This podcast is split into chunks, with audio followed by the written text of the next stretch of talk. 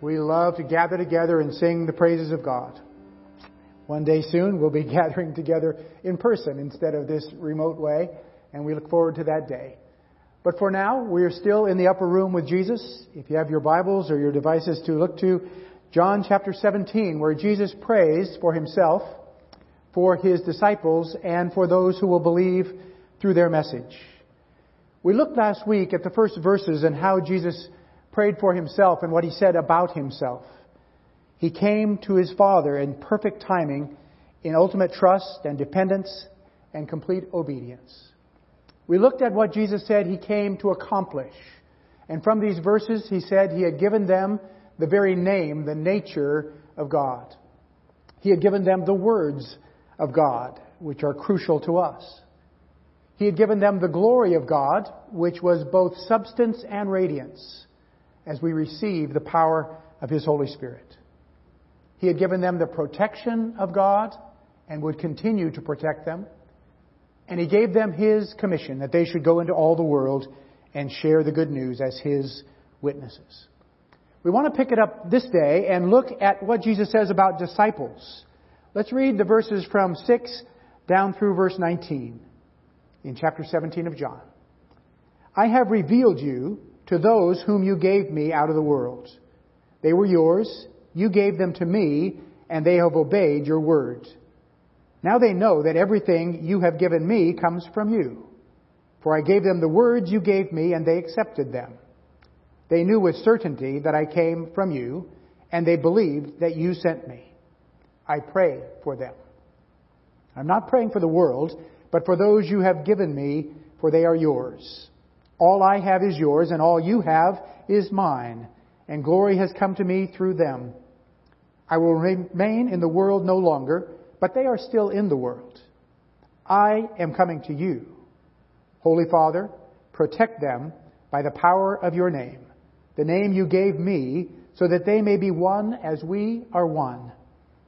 While I was with them, I protected them and kept them safe by the name you gave me.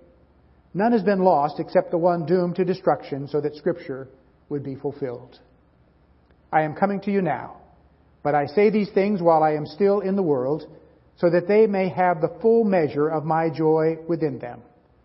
I have given them your words, and the world has hated them, for they are not of the world any more than I am of the world. My prayer is not that you take them out of the world, but that you protect them from the evil one. They are not of the world, even as I am not of it. Sanctify them by the truth. Your word is truth. As you sent me into the world, I have sent them into the world. For them I sanctify myself, that they too may be truly sanctified. Last week we took the sayings of Jesus and kind of whittled them down to what he has said about himself. Let's reduce these things that he says about disciples into four areas that we will look at this morning. First of all, disciples are those who keep his words, who obey him. The second thing he lifts out about disciples is that we know who Jesus is, that he is sent from God, and who he is in regard to us. The third thing he says about them is that they belong to God and they're aware of that belongingness, that we are his. And finally, he says we are in the world, but not of the world. In order to go forward, let's take a little journey backward with John because Jesus has been with these disciples for three years. The word disciple means learner. They have been his learners for these years as he has pointed out to them the things they need to know in order to follow him. In chapter 5 and verse 24, he says, He who hears and believes will receive eternal life. This is not just cognitive. This is not just hearing the word. This is putting the word into action in our own lives. To obey him, to take action. In chapter 8 and verse 31, he says, My disciples are the ones who hold to my teaching. And just six verses later, he says, You are not my disciples if you have no room for my word. And then the words we've heard in the upper room in the weeks that we've been together. In chapter 14, he says, those who love me and obey, I will show myself to them. In verse 26 and 14, he says, I will teach you all things. And in chapter 15, a couple of things he says, if you obey my commands, you remain in my love, where he talks about abiding in him, living within his presence. And in 15:14, you are my friends if you do what I command. He goes on to say how the world has hated him and would hate his disciples as well. And we come to that conflict in the midst of a world that does not love him as we love him. But John, at the end of his gospel, says, All these things have been written that you might believe that Jesus is the Christ, and by believing have life through his name. And so we want to take these verses and see what it means to be obedient, to keep his words. This is a theme that Jesus has been giving over and over throughout his ministry. If you love me, obey me. Obey my words. We often think of discipleship in huge concepts when we should try to bring it down to the simplest of terms. Twenty years ago, just before his death, Dana Walling spoke to the students at Point Loma and to all of us listening that day and gave his very simple creed. Each day, find what you can do for Jesus and do it. It's that kind of childlike simplicity that brings us to discipleship. Find what I can do for Jesus today and do it. Act upon what I know. We try to teach our children obedience, and we don't start with concepts that are too big for them. I don't tell my toddler, you know, I'm watching the game, go make dinner. but I can tell my toddler, playtime is over, let's pick up your toys. And we begin at a level where they can relate. And so God begins with us when we come to our obedience at a level where we can relate to Him. Obey what you can understand and what you can do. Because between the, the, small things that we won't do and the great things that we can't do, the danger is that we will do nothing. We need to understand that He has things for us to accomplish for His kingdom. In Matthew 25, in the parable of the talents, He says to those faithful servants, well done, good and faithful servant. You've been faithful over a little, I will set you over much. He starts us out with little steps of obedience that he might entrust us with more. So to obey his words is a mark of a disciple, a learner in this day by day walk. We memorized it early. Your word is a lamp unto my feet and a light unto my path when I'm walking down a dark path and have just a flashlight in my hands, I don't see the whole pathway, but I see enough to guide me in those next few steps. He will always give us enough light for those next few steps. He may not give us a picture of the entire journey. We probably couldn't take that in. But He will light our pathway with His truth. We need to be very careful here because often we get things backwards. It is not disciples know who Jesus is and therefore they will obey his words. We don't wait until we know him fully before we obey. We start with these steps of obedience. Disciples obey his words and therefore we begin to know him in his fullness in the midst of that obedience. So we come to the second thing Jesus says about disciples. They know him. They know who Jesus is.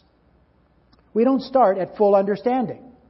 Some seem to want to wait for that full understanding before they begin to obey. But the word here in Jesus' prayer says, as we obey, we come to know with assurance who He is. His Spirit bears witness with our spirit that we are the children of God. We find that assurance, that knowledge of Him. Look at, at the 12 disciples. They didn't begin by understanding all of the great concepts. They started by following and obeying. And then they began to grow into these great concepts. Things like incarna- incarnation, God becoming man, agape love, the resurrection, eternal life, things that were too big for them to even begin to grasp at the start. Jesus accepted them right where he met them. Come, you are fishermen, I'll make you fishers of men. Come, Matthew, away from your tax table, and I will help you to really change people's lives. This is not a sermon on spiritual disciplines, but we need to pull this in a little bit because this is what we're talking about. See, the revelation of God comes at the point of our obedient response. And so we know the things we are to do. We know them from Scripture. We know them from our life with Christ. We are to study His Word. We are to pray. We are to join together in fellowship. We are to worship Him and worship with each other. We are to perform the good works He has called us to do. We are to meditate. We are to fast. We are to give. We are to accept the sacraments. Revelation doesn't just come out of the blue, it comes when we're right in the middle of these spiritual disciplines of the everyday walk with Christ. I would invite you to follow up a study on spiritual disciplines by uh, studying the books of Dallas Willard or Richard Foster, who have written extensively on these topics. In the midst of those spiritual disciplines, we find Christ. We want assurance, but we seem to want it with shortcuts. he wants to lead us into that truth. We want great emotional experiences. We want to know beyond a shadow of a doubt. We want the Holy Spirit to sneak up on us and just lead us into ecstasy. But the Word says the way to assurance is obedience. And so the first thing, we obey Him, and by that we come to know Him. Elton Trueblood said it very poetically. He said, The eyes of the soul are washed by obedience. Our obedience gives us that clear picture of who God is. Do you want to know Him? Do you want to be a true disciple? Obey His words. And so we study His Word when we come together. Be that in a worship service like this, in your private time of devotion, whenever we gather around the Word of God. Don't seek a mystical revelation, but begin with that step by step process of obedience at the level where you are. The marvelous thing about this Christian walk is that the Word is true at every step of our growth and we recognize that we grow with Him. So we're not all at the same place of commitment, therefore we're not all at the same place of obedience. Not all at the same place of understanding. But He's bringing us along, and those who are farther down the road lead the rest of us along with them. New believers remind us of the joy of salvation and reach to us for wisdom and for how they can progress along this road as well. We keep looping back to Philippians 1 6, one of my life verses. He who began a good work in you will carry it on to completion until the day of Christ Jesus. We all need to keep growing in the Lord. It's for our own benefit and it's for the benefit of the body. We are in this together. Your church needs you to keep growing in Christ. We want to do that as He leads us. So, if you will begin to obey not what you don't know or what you can't do, but what you do know and what you can do, he will then tell you who He is. And what a privilege to know Christ. It's the essence of what it means to be a Christian. Jesus was, when he was indicting those who were followers but didn't know him, he said, I never knew you. Away from me, you evildoers. This knowledge of him is crucial to who we are. So our total trust is in Christ. Others may seek answers in legalism or power or materialism or sensual indulgence. We stand on the rock of Jesus Christ. Jesus says in Matthew 7, Whoever hears these words of mine and puts them into practice is wise. You've built your house on the foundation of Jesus Christ. And so we recognize the power of that.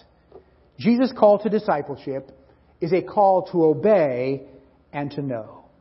So those first two things that he says about disciples is that we obey him and we know him. And then he moves on to say we belong to God. Paul speaks so often in his writings about being a love slave to Jesus Christ.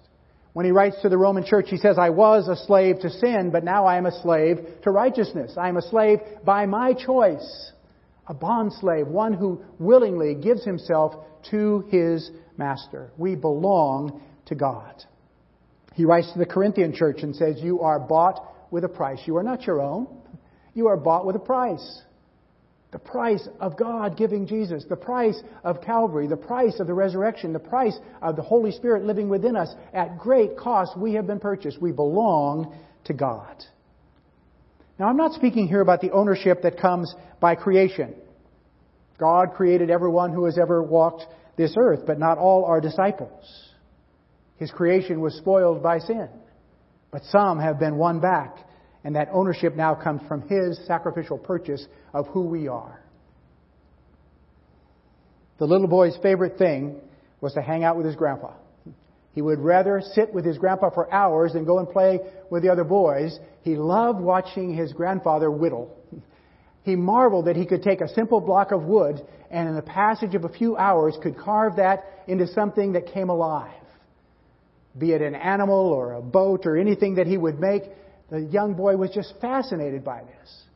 And he said the greatest gift he ever received was on his 10th birthday when his grandfather finally thought he was old enough to handle his own carving knife and his own block of wood. And he opened that and his grandfather said, now I'll start to train you and teach you what you can make out of that block of wood. He decided the first project would be a sailboat. He had seen his grandfather make them and he wanted to make his own sailboat that he could float on the river right outside of town. And so he began. Grandfather gave him a little model of what he was to do, a perfect block of wood for it. He began whittling away until he had the hull of his boat. He then formed a mast and got some cloth from his mom and fixed a sail upon it and had it all ready to go. When it was all carved out just the way he wanted and sanded down to perfection, he got some bright paint and painted it beautifully. And it came the day when he was going to go and, and set it on the river. And here he was. Here's his boat. He sets it in the water and fascinated as it begins to make its way downstream. And he's running along the side of the stream, watching his boat, but pretty soon there's some underbrush and he has to go higher on the bank and he's trying to keep in sight of his little boat, but pretty soon he has lost sight of it. He doesn't know whether it's been caught up in some rocks or in brush or if it's on further down the river. He seeks the rest of the morning looking for his boat along the shore of the river, but doesn't find it. He's heartbroken. His first creation of his favorite gift is lost. But the next week, he's walking with his family down the main street of their little town, and there in the window of the local pawn shop was his boat. Battered and much worse for wear, but sure enough, it was his. He was so excited, he ran in and said, You found my boat! You found my boat! Can I have it? I said, What boat are you talking about, son? Well, right there in your window, it's my boat. I carved it and, and I lost it. And so the proprietor explained to him how a pawn shop worked and how he had purchased that from someone who had brought it in, and now it was for sale. And so he begged him, please don't sell it to anyone else. I'll earn the money. I'll be back. And then he picked up every little job he could to make the pennies that it would take to go and purchase his boat. When the day finally came, when he proudly went in and put all of his coins there on the countertop, and the proprietor gave him his boat. He clutched it to himself and said, You are mine. You're twice mine. I made you, and now I bought you. And there's the joy of the Godhead to his disciples. I made you, and now I have bought you. We are bought with a price. He has created us. We were separated by sin. He made it possible for us to return with the cross we have chosen to confess our sins. And He is faithful and just, as His Word says, and forgives us our sins and purifies us from all unrighteousness. We are His by creation and by salvation. We belong to Him. Paul said, I am crucified with Christ, and yet I live. I can't tell where I end and He begins. It is Christ who lives in me. So we've been looking at the things that disciples are. Disciples are obedient. They keep His word. Disciples know Him. Disciples belong to God. Now, this last one might not bless you as much as the others. We are in the world. We live in the midst of a sinful world. We recognize that that's where we will live out our life for Christ. Which brings real problem for the Christian. We live in the midst of a sinful world. We have the Old Testament example of when they were taken into exile in Babylon. And God said, settle down there, be a part of that community, bless that community. We live not being hauled off to some pagan world, but that pagan world has enveloped us so that we too are in exile. Sometimes we try, to act too spiritual in that exile. Not too holy, not too godly, but I mean, if we have an idea of perfection that's out of this world, we'll never be able to live a spiritual life in the midst of the world where God has placed us. The concept of Christianity causes two responses. Some people, who are good people, but don't want to live as Christians because their idea of Christianity is unreachable. It's too idealistic. And some are compromisers or grumblers who live with the same concept of Christianity, but try to live in an if only world. I could be holy if only. And usually what follows that if only is something that has to do with the real world in which we live. I could be more spiritual if. And what follows that if is all the components of our lives. You have your list. We all have our list. You know, if if I lived in a different house, if uh, if I didn't have to drive on the freeways, if the phone wouldn't ring all the time, if my family were easier to get along with, if my children were grown up, if the dog wouldn't bark all the time, whatever it is, if people would just leave us alone. We live in the midst of the world where God has placed us. I could be holy if, and that is followed by all the elements of our lives. We have to come to grips with this truth about disciples that we are in the world, just not of the world. Anything we do for Christ will be right there in that world. When I was a kid, we used to sing, This world is not my home, I'm just a passing through. My treasures are laid up somewhere along the blue, beyond the blue. I understand what they were talking about, the joy of heaven. But the fact is, for a time, this world is our home. And we must live as Christians in that world. We don't need an out of this world experience. We're made for this world. And it's been made for us. We have feet and ground to walk on. We have eyes and the beauty of God's creation to behold. We have ears and the sounds that God gives to us. We've got a voice and we've been singing in the music of this morning to join those voices together. We have arms, and one day soon we'll be able to hug each other again with those arms.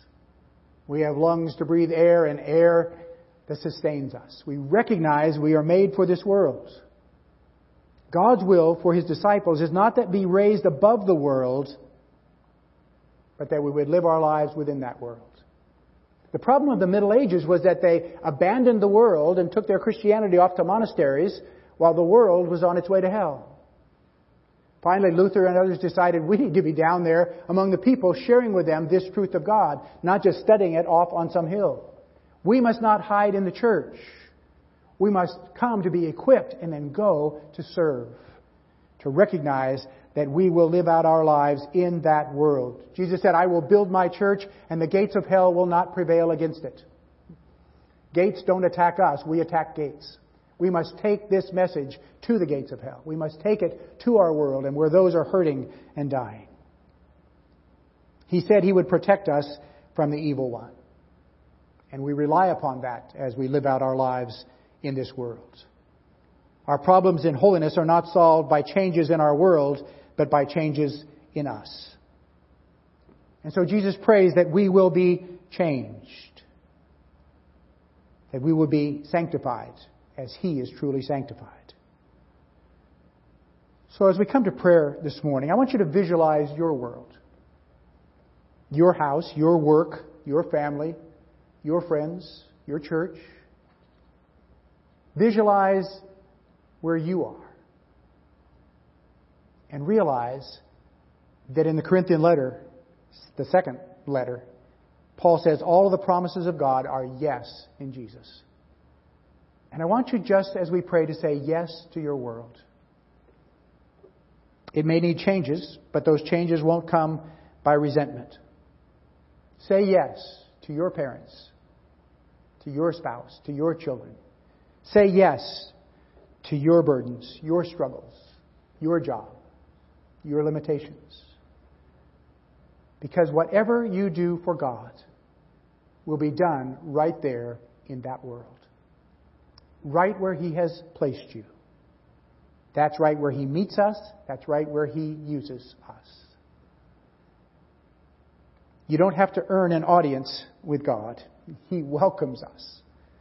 And He welcomes us to receive in this belonging, in this obedience, in this knowledge of Him, in this awareness that we're in the world and we're here to serve Him.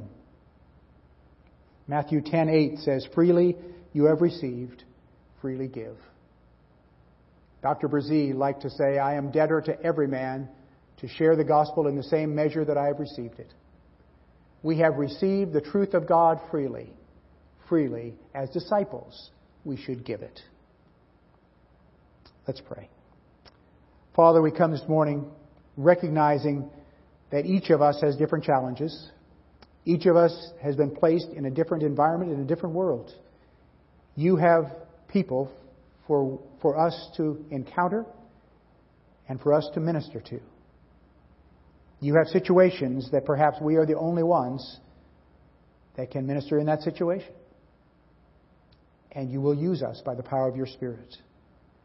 And so, Father, we have seen that disciples are those who obey you and know you, belong to you, and serve you in the midst of a world that hates them, and yet we respond in love.